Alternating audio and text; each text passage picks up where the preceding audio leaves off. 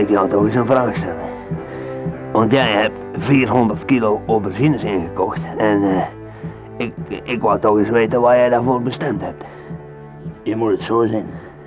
Stel je voor dat er tijden aanbreken waarin de aubergine plotseling een zeldzame vrucht blijkt te zijn geworden. Ja, Dan ben ik voorzien van een enorme stapel, dan wel voorraad, die mij een voorsprong verschaft op de rest van de wereld. ja. Ware het niet dat de aubergine een uiterst bederfelijke vrucht is, die het in deze hoeveelheid nog geen twee weken uithoudt. En daarom denk ik dat we moeten praten over de financiële kant van de zaak. Ik heb jou gemachtigd, dat is absoluut waar. Maar ik wist natuurlijk niet dat jij dergelijke strapatsen zou uithalen met het geld dat op mijn rekening stond. Maar, maar ik, ik heb immers slechts de weg van mijn hart gevolgd. Ja, en dat waardeer ik ook ongelooflijk in jou. En dat is ook wat mij aan jou bindt in de erotische zin des woords. Maar ondertussen heb jij voor 1472 gulden aubergines in huis gehaald. Terwijl ons gezamenlijke maandinkomen via de RWW bijstandsuitkering precies datzelfde bedrag behelst. Ja, maar we kunnen nu toch aubergines eten? De komende twee weken, ja. Maar daarna zullen we op een houtje moeten bijten. En bovendien heb ik mijn verplichtingen tegenover de huiseigenaar, het gemeentelijk energiebedrijf en PTT Telecommunicatie. En daar ben jij gemakshalve vergeten, zodat wij de tweede helft van de maand rotte aubergines zullen moeten eten, terwijl het licht is afgesloten. Kijk, en daarin stel jij mij als gelijkwaardige geslachtspartner teleur. Misschien had ik het niet moeten doen. Nou, ik vind dit een ontzettend fijne uitspraak van je. En ik geloof dat een volgende keer de vraag voorafgesteld of je moet overgaan tot de aanschaf van een soortgelijke hoeveelheid bederfelijke waar een enorme verbetering voor onze relatie zal betekenen. Laten we het hopen. Ja.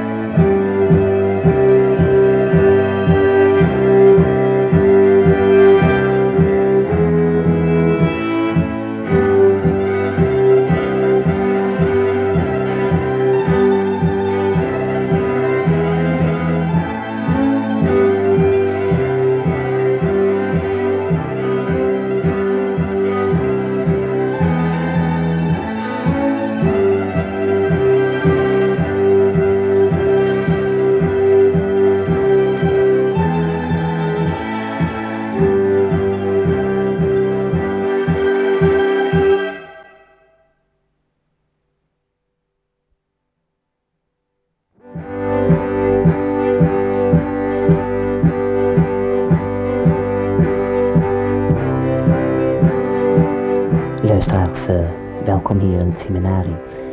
We hebben een eh, gesprek met uh, pastoor Dunkers. U heeft een, eh, een boek geschreven, Ja, de, de Duivel in al zijn gedaantes.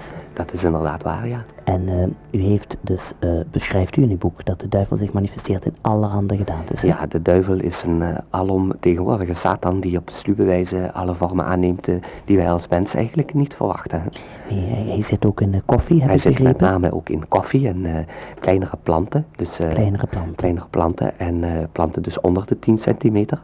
Daar zit de duivel in. Daar zit de duivel eh, in, in volle kracht eh, eh, in. Ja. Altijd, iedere Altijd maar plant. weer, altijd maar weer. Kleinere planten zit de Kleinere planten, ja. daarin. Dus, eh, ja. Wat is nou eh, de beste manier om de, de duivel te bestrijden? Nou, eh, als de duivel, als wij vermoeden dat de duivel in koffie zit, dan is dat een kwestie van goed doorkoken. Goed Ja. lang doorkoken, de koffie kan niet tegen. En Melk? melk. melk, veel melk in de koffie. Dat, dat is- heeft de duivel niet van kan de duivel niet, te- Kan de duivel niet tegen. tegen. En in het geval van planten is het dan dus kapot stampen. Oftewel eh, met benzine overgieten en een heleboel eh, platbranden. Ja, nu schrijft u eh, ook in uw boek dat de duivel zich gemanifesteerd in diverse bankstellen. Ja, nou met name eh, blauwe bankstellen. Een blauwe bankstellen. Blauwe bankstellen, En ja. Wat, wat, wat kunnen mensen met een blauw bankstel nou het beste doen om de duivel te bestrijden? Nou, het beste methode is dan niet op de bank gaan zitten. Ofwel heel lang op de bank gaan zitten. Dus niet maar even op de bank zitten, want dan, dan, is, het, Ja. Dan is het los. Hè? Nu heeft u mij in een, een voorgesprek verteld dat u zelf eh, heel graag eh, strakke broekjes draagt. Ja, dat klopt, ja. Strakke broekjes. Hele strakke broekjes, daar is de duivel ook eh, erg bang voor. De duivel is bang voor De strakke Satan, broekjes. de slang, zullen, zullen, zullen veel mensen zeggen. De slang. De slang is erg bang voor strakke broekjes die nauw om de bib sluiten. Kunt u misschien mij even het strakke broekje laten zien? Natuurlijk, ik zal even gaan staan. Eh, het is jammer dat de luisteraars dat misschien niet zien, maar... eh, Maar ik kan de, de luisteraars wel met de hand op het hart eh, vertellen dat het een heel erg strak broekje is. Ja, ja, het is een heel strak broekje. En dat eh, gebruik ik ook omdat de duivel zich ook manifesteert in uh, balsporten. Balsporten. Diverse balsporten. En er is eigenlijk maar één veilige balsport. En dat is? Dat is korfbal. Ja, want u, u, u speelt zelf ook Ik eh, ben korfbal, zelf hè? fanatiek korfballer. Dank u wel. Vriendelijk gedaan.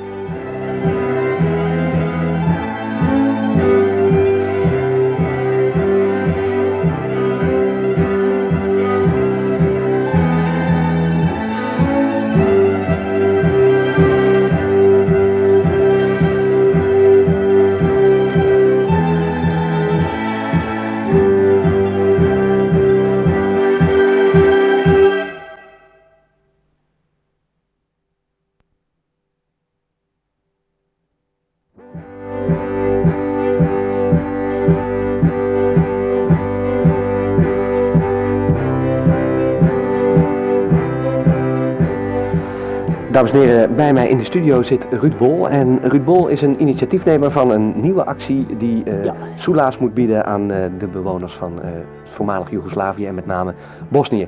Ruud, jij hebt een hele speciale nieuwe actie bedacht. Ja. Kun je daar iets meer over vertellen? Ja, de, de, de actie gaat heten Kranen open voor Bosnië. Ah. En het is dus de bedoeling dat in de week van september 27e, dat elke dag tussen 3 en 4 uur alle kranen, dan bedoel ik ook alle kranen, dan bedoel ik de gaskranen, de, de, de, de kranen in de keuken, eventuele bijkeukens, eh, badkamers, alle kranen vol opengezet worden gedurende een uur. En ik denk dat we daarmee dan de, de Bosniërs een, een heel eind eh, op weg helpen. Ja, Ja, dus eh, als ik goed begrijp, alle kranen open, Ja, water. alle kranen open. eh, op welke manier denk je dat, dat de Bosniërs te hulp schiet? Want Nou ja, het is natuurlijk heel moeilijk om dat vooraf te zeggen. Ik denk, dat, la, laten we eerst maar eens gewoon doen. Laten we eerst maar eens die actie doen, voordat we weer met die typische Hollandse skepsis eh, om de hoek komen kijken. Maar gewoon eens kijken wat er gebeurt. En eh, aan de hand daarvan eh, kijken of het zin heeft om ermee door te gaan. Maar niet, eh, wat zo vaak gebeurt, op voorhand zeggen van waarom zouden we dat doen. En, sorry. Maar laten we nu maar eens gewoon doen. eh, kijken wat er gebeurt. Nou, nou zijn er diverse geluiden in de pers en eh, ook van andere mensen die zeggen, ja, het is een ontzettend eh, verspillende actie, Ja, maar kijk, milieu. dat, dat, dat vind ik van een, een walgelijke decadentie. dat beetje water, dat kunnen we allemaal best missen. En als u ziet wat voor vreselijke misstanden daar plaatsvinden nu, Ja. as we speak, dan denk ik het is toch een hele kleine moeite om eventjes eh, tussen drie en vier die kranen open te zetten en, en, en gewoon eens te, te kijken wat het oplevert. Eh baat het niet, eh, dan schaadt het niet. Nee.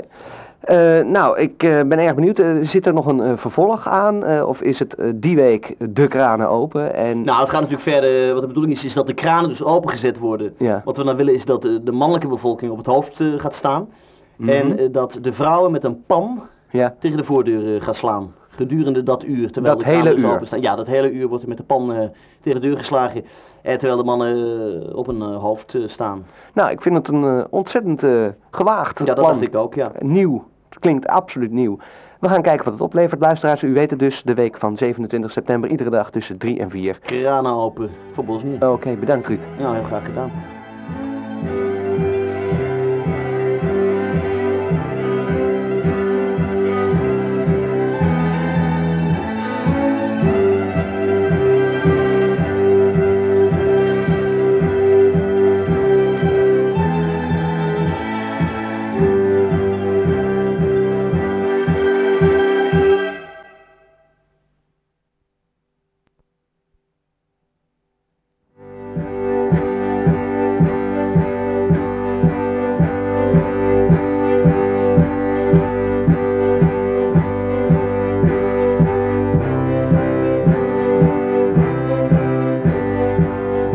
Hallo jongens en meisjes. Hier zijn we weer met Pater Bieman. Pater Bieman gaat weer voorlezen uit het grote sprookjesboek. Het verhaal wat hij deze week voor gaat lezen is het verhaal van de put van vrouw Holle. Ja, jongens en meisjes, hallo. Hier weer een verhaal uit het grote sprookjesboek. Deze keer, zoals gezegd, het verhaal van de put van mevrouw Holle. Heel, heel, heel, heel, heel, heel lang geleden woonde er eens in een ver bos een heel vies, dik, oud, goor teringwijf. En die heette van haar eigen naam vrouw Holle. Nou, de mensen die hadden het er niet op, zoals je al begrijpen kunt, want eh, wat vind je zelf van vieze, dikke vrouwen? Dus jullie begrijpen wel dat zij dikwijls met het hele dorp het bos introkken om vrouw Holle een lesje te leren. Zo was al diverse malen haar hutje afgebrand en was zij getuchtigd op allerlei vrede wijze. Maar deze keer, rond kerst, was het de bevolking van het dorp echt te gottig geworden. En vrouw Holle was uit angst in haar put gaan zitten die vlak naast het huisje stond. Maar het hele dorp had het in de gaten en kwam er met emmers gebluste kalk op de put toegerend. En ze doofde het leven van vrouw Holle uit met 480 liter ongebluste kalk. De put staat er nog steeds en heet de put van vrouw Holle. Tot vandaag de dag. Jongens en meisjes, wel.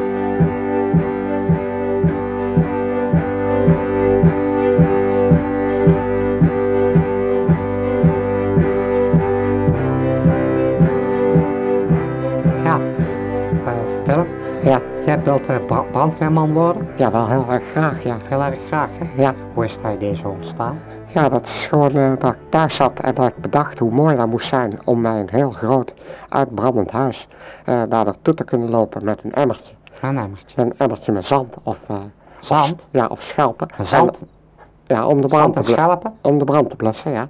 Nee, maar dat is niet brandweerman, hè? Oh, Nee.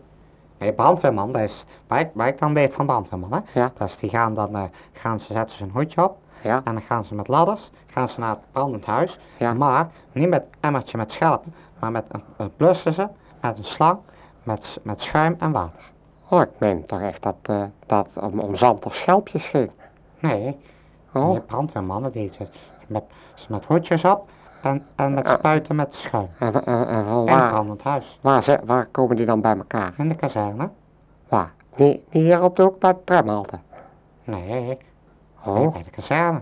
bij de kazerne? Ja, En dan dan? komen ze bij elkaar en dan horen ze dat er brand is, dan zetten ze een hoedje op Ja. en dan gaan ze met autootjes, met laddertjes en slangetjes gaan ze naar het brandend huis toe. Oh, toe. dan heb ik het geloof ik niet helemaal goed begrepen. Maar ik had, eh, Wil je nou nog steeds brandweerman worden? nou dan heb ik toch wel mijn twijfels, want eh, mijn voorkeur ging echt ver weg uit naar het werken met zand en schelpjes. En ik meende dat de brandweerman het juiste vak was om eh, die liefde vorm te kunnen geven. Kan je nou niet andere dingen gaan doen met schelpjes? Ja, misschien kan ik dan, kan ik wel chirurg worden.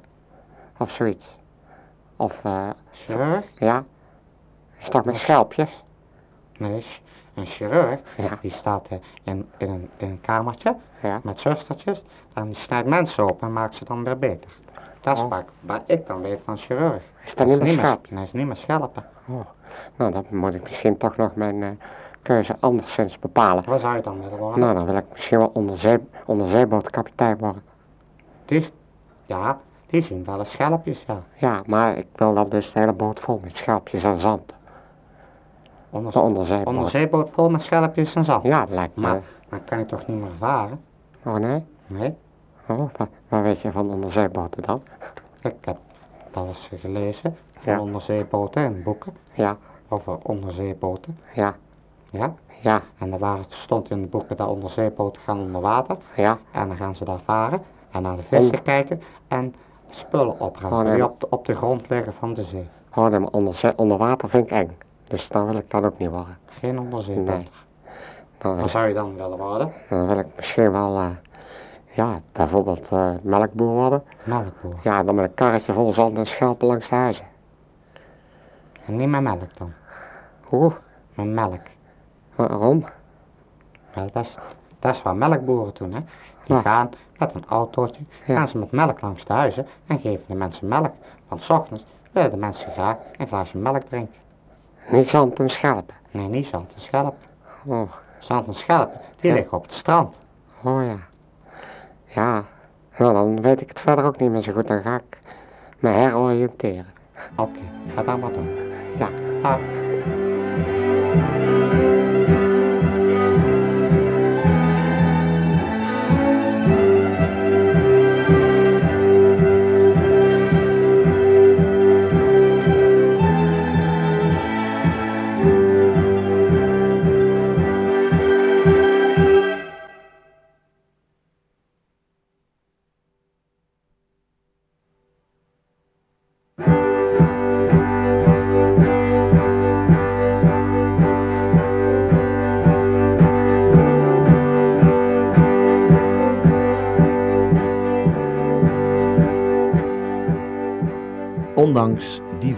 Vaak verbijsterende experimenten, staan veel mensen in Nederland nog erg sceptisch tegenover het fenomeen van de paranormale wereld.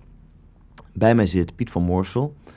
Eh, u, het synoniem wat u gebruikt eh, in uw werk is Simbad de Zine. Ja, dat klopt. U zit reeds geruime tijd in de paranormale wereld. En u heeft in opdracht van ons eh, gekeken, vooruitgeblikt naar het jaar 1995. Eh, nou, wat kunnen we ongeveer verwachten?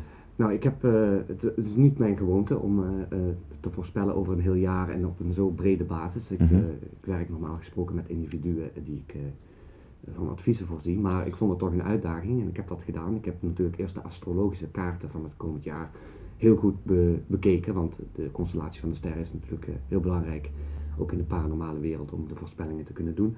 En eh, ik moet zeggen, ik ben tot een aantal toch wel, eh, ja, ook voor mij opzienbarende eh, conclusies gekomen. Ik denk dat in 1995 eh, er heel wat te gebeuren staat op mondiaal gebied.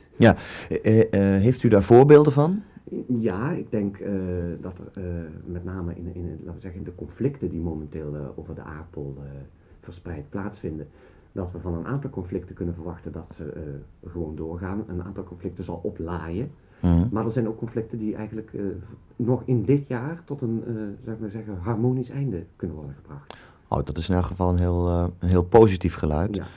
Heeft, u, heeft u iets specifiekere voorbeelden van plekken Ja. in de wereld waar het... Het is natuurlijk erg moeilijk, want je beschouwt een, een hele kosmische Mhm. stroming, als het ware. mhm. Maar ik denk dat we met name op de Balkan. Dat, er, eh, dat we onze borst nat kunnen maken eh, wat Dat- betreft de, conflicten die daar eh, momenteel aan de gang zijn. Die, die, Dat gaat voorlopig nog dat gaat wel, Voorlopig, dat durf ik toch nog wel even door. Even door, ja. Ehm, heeft u nog op, op nationaal niveau... Ja, ik heb natuurlijk ook naar ons eigen kleine kikkerlandje even gekeken, Ja. als ik het zo mag zeggen. hè. En, daar moet ik toch concluderen dat zeg maar, binnen de Paarse coalitie eh, er nog heel wat noten gekraakt gaan worden dit jaar. Tussen de diverse coalitiepartners zijn nog wat appeltjes te schillen. Ja, zijn er verder nog grote veranderingen, aardverschuivingen, eh, eh, natuurrampen? Heeft u dat soort dingen gezien? Eh, sterfgevallen, mensen...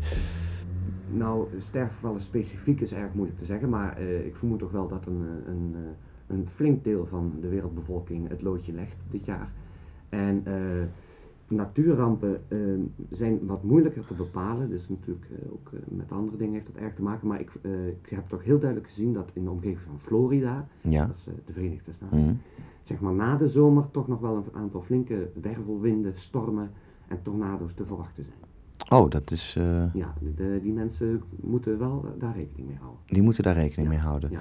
Misschien ook verstandig dat Nederlandse toeristen die Ik zou Florida proberen- wilden aandoen, misschien... U, zou dat afraden? In die periode even, even wachten misschien. Even wachten. Even wachten misschien. Nu ehm, werkt u ook als bestraler.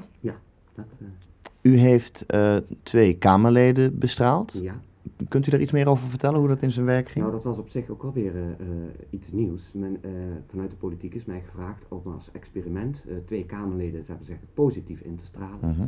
Zodat zij in de loop van het jaar de diverse eh, debatten en eh, moties en eh, dergelijke vanuit een zeer positieve energie zullen Mhm. benaderen. En hoe gaat dat nou in zijn werk? Nou, die mensen komen bij u? Of Mensen u... komen bij mij, het is dan deze keer in het gebouw van de Tweede Kamer zelf gebeurd. In een, Kun- Kunt u misschien vertellen om welke Kamerleden het gaat? Nou, ik wil liever geen namen noemen, want ik denk dan daarmee dat de druk op deze mensen te groot wordt. Maar het zijn wel dus één Kamerlid van de VVD en één van de GPV.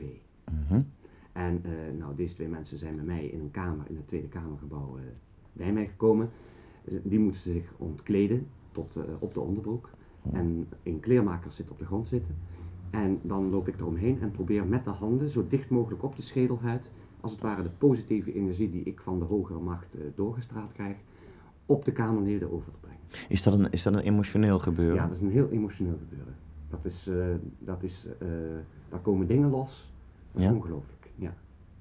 Dat was eh, geen fraai gezicht. Ja, ik wil niet eh, te nieuwsgierig zijn, maar nee, maar ik denk ook dat ik het daarbij eh, moet laten. De, de, de- het wordt veel gehuild, Dat moet u zich zo maar stellen. Er komt dan ontzettend veel vuil los bij de Kamerleden. En we gaan dus kijken, zeg maar, na de zomer maak ik bekend om welke Kamerleden het gaat. En dan kunnen we met terugwerkende kracht eens zien of de resultaat, positieve eh, re- energie zijn werk is het nou moeilijk, ehm, zoals ik in het begin al zei, dat heel veel mensen nog steeds erg sceptisch tegenover uw werk en eh, uw gaven staan? Ja, dat is natuurlijk erg jammer. Erg jammer, want ik denk dat de mensen daarmee zichzelf iets onthouden. Een, een, een, Wat, hoe verklaart u de, is het, is het angst? Is ik denk het, eh, dat het angst is voor het, eh, voor het onbekende. Mensen klampen zich vast aan een soort rationeel wereldbeeld. Terwijl er meer is tussen hemel en aarde wat ons bestiert. Ja, nou dat heeft u natuurlijk voor uzelf natuurlijk eh, in het verleden al meerdere malen bewezen. Ja. Want eh, wat zijn zoal eh, belangrijke wapenfeiten, als ik het zo mag noemen? Nou, die liggen natuurlijk erg in de individuele sfeer. En met name in mijn eigen familiekring zijn er toch zeer, zeer fijne dingen gebeurd. sinds ik heb ontdekt dat ik in een contact sta met een hogere macht. Ja, Zo is mijn vrouw weer bij mij teruggekomen. zij is... Ze was even weg. Maar eh, tien minuten later stond ze weer op de stoep. U heeft uw gaven aangewend om, om uw relatie ook eh, nieuw- Positieve energie eh, positieve energie te geven. mee te geven. Ja. Ik hoop dat u misschien nog een keer bij ons te gast wil zijn, zodat we ook kunnen kijken naar de resultaten van het instralen van de Kamerleden. Heel graag. En dan zie ik u graag terug. Nou, Dank u wel. Ja,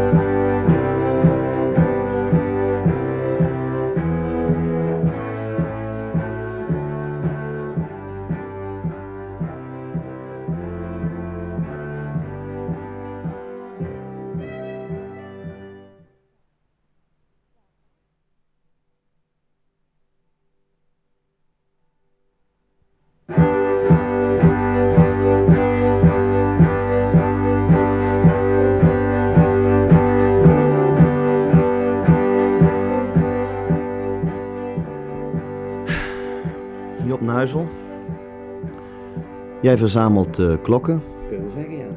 Doe je nu al, eh, al een aantal jaar. Ja, Twee jaar geleden was je bij ons. Toen had je er drie. ja dat is waar. Nou, we zijn nu twee jaar verder. Eh, hoe is de stand van zaken? Nou, er is er één helaas kapot gegaan. Dus ik heb nu twee klokken bij me voor deze uitzending.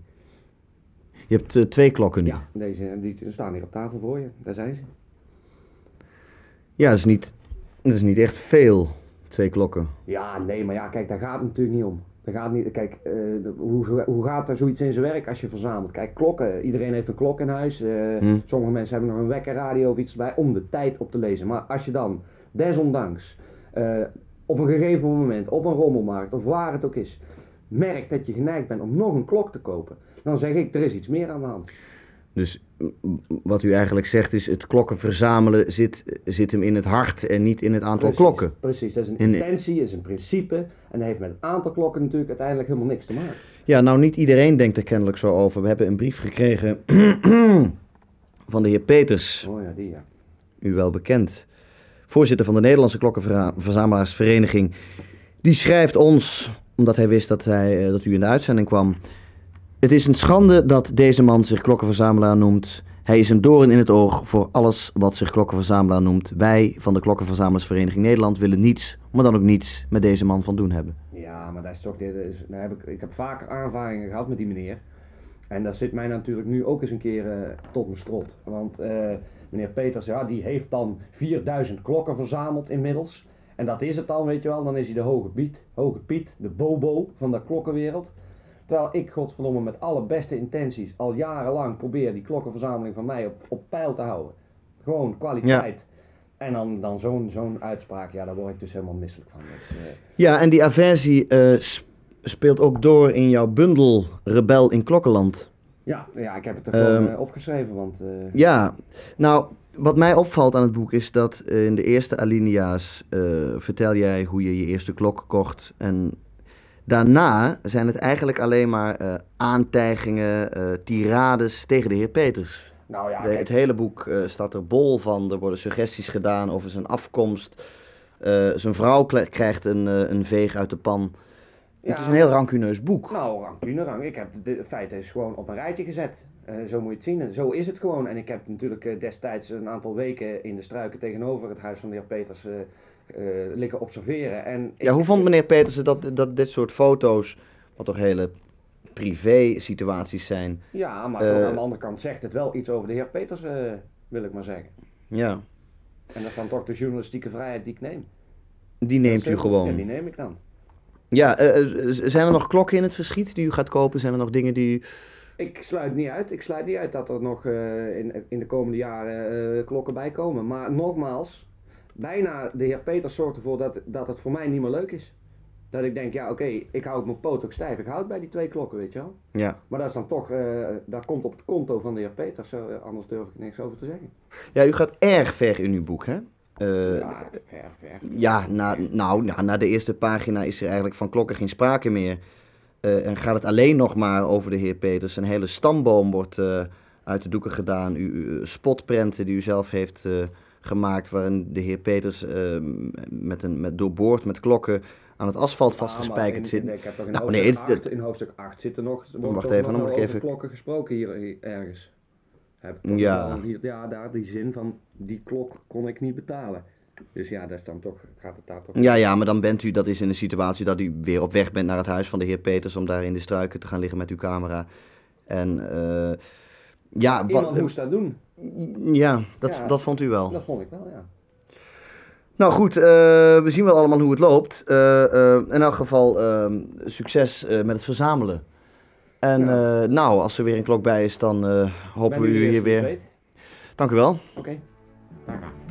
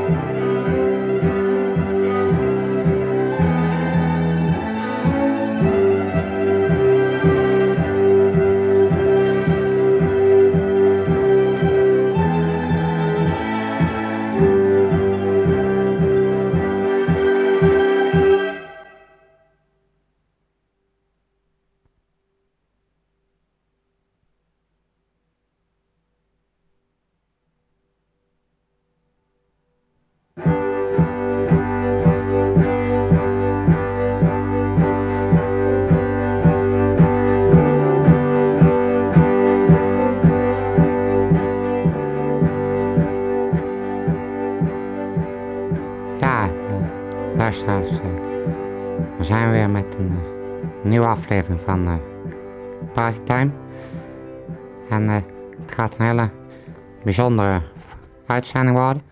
Want eh, Henk, je hebt iets meegenomen, hè? Ja, ik heb, eh, ik heb van thuis heb ik, eh, meegenomen mijn goocheldoos.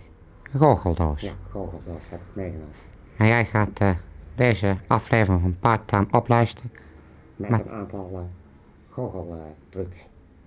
Nou, ik zou zeggen, Henk, ga je gang. ja, moet ik even de doos pakken, hè? Momentje. Ja.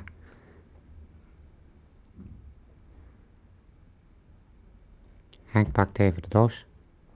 Nou ja, ik dan de doos. Je kunt wel zien. Hm, Een goocheldoos. Ja. Hm. En dan ga ik eh, nu de eerste truc doen. Dat is dan met dit, eh, dit houtje. Ja. En die twee balletjes. Oh ja. En eh, nou, je kunt wel zien. Het is bijna niet te snappen hoe dat kan. En doe nog eens. Ja, wacht even. Ja, zie je? Ah, alweer. dus dan is hij weg, hè? Ja. Ja. Ja, je kunt natuurlijk ook eh, bellen naar Parttime. Ja. Het bekende nummer. Eens even kijken of er misschien al eh, iemand eh, aan de lijn is. Henk, zeg het eens jongen, wie heb je vanavond aan de lijn? Er is nog niemand aan de lijn. Nee. U kunt natuurlijk ook brieven schrijven, als u eh, dat wil. We hebben deze week eh, geen, eh, geen brief gehad. Dus Hopen Zo. dat volgende week. misschien nog één keer de brief van twee weken geleden. Ja. Dus, beste mensen van Partytime, ik, luister altijd naar jullie programma. ja, dat zijn Ja. we toch. eh, ja, een hart onder de riem. Dan kunnen we nu misschien nog eh één keer. eh Een Partytime lied zingen. gaan we. 1, 2. Partytime, partytime, party, party, partytime. Partytime, partytime, party, party, partytime. Nou, Ja. eh, Henk, het gaat hier ondertussen door Het gaat hier natuurlijk gewoon door, hè, met partytime. in de studio. Ik hoop dat thuis ook de mensen al flink eh, aan de zwier zijn. Jij hebt Want, ezertje prik meegenomen. Ja. En wie weet, dames en heren, kunnen we straks nog eh ezertje prik spelen. ja, maar voorlopig is het nog eh, gezellig genoeg. Ik hoop dat ook bij thuis eh, natuurlijk weer een dolle boel is. Ja. Nou, eh, misschien nog één keer vragen of er al gebeld is. Henk, is er al, Wie, wie, heb, wie heb je aan de lijn, jongen? Henk? Nee, is nog niet... eh, Nee. nou dan, Mag de pret niet drukken. Want eh, laten we, al, we nemen allebei even een glaasje melk. Ja.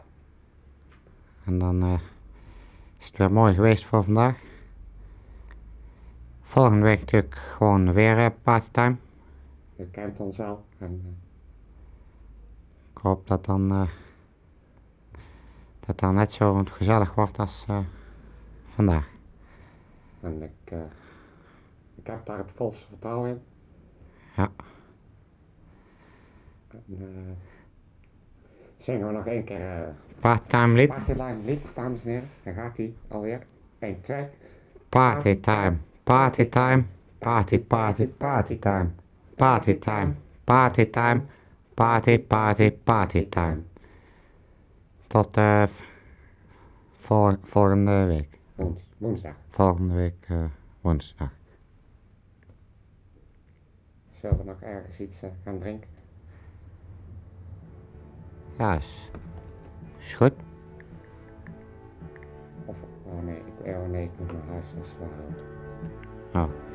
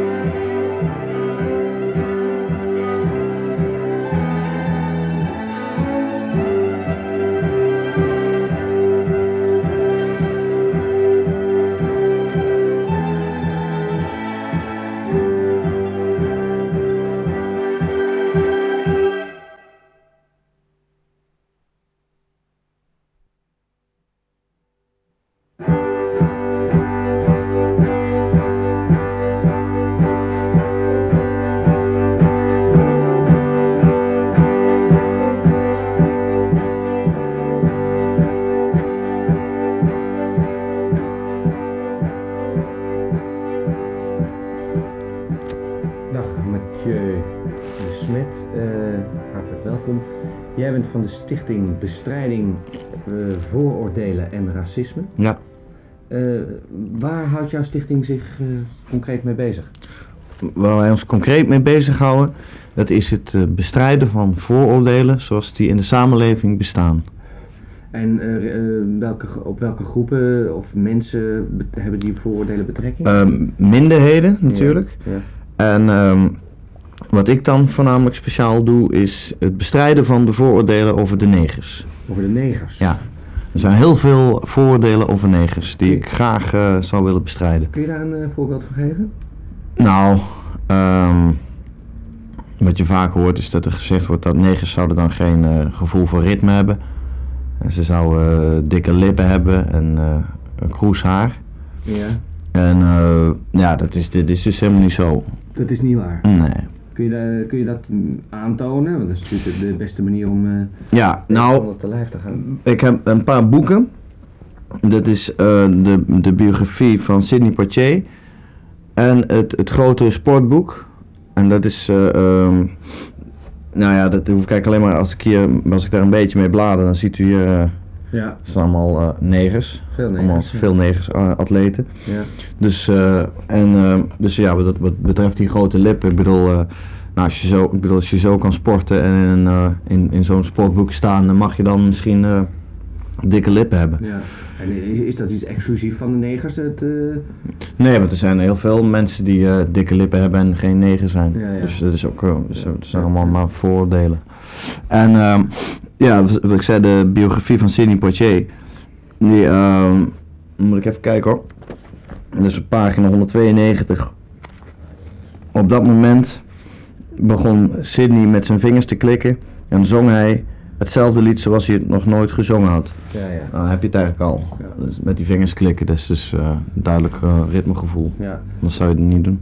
Nou zijn er natuurlijk nog een heleboel andere minderheden die eh, slachtoffer worden van dat soort vooroordelen. Eh, maar wat, wat is jouw fascinatie met de neger dan eh, specifiek? Nou, dat is eigenlijk, heb ik eigenlijk altijd gehad. Dat was, ja, dat was eigenlijk van het eerst dat ik als kind Oscar Harris op televisie zag. Mhm. Toen, ja, dat was aan. meteen, ja, ik was meteen eh, daar naar wijzen en oh, Ja. dat soort dingen allemaal.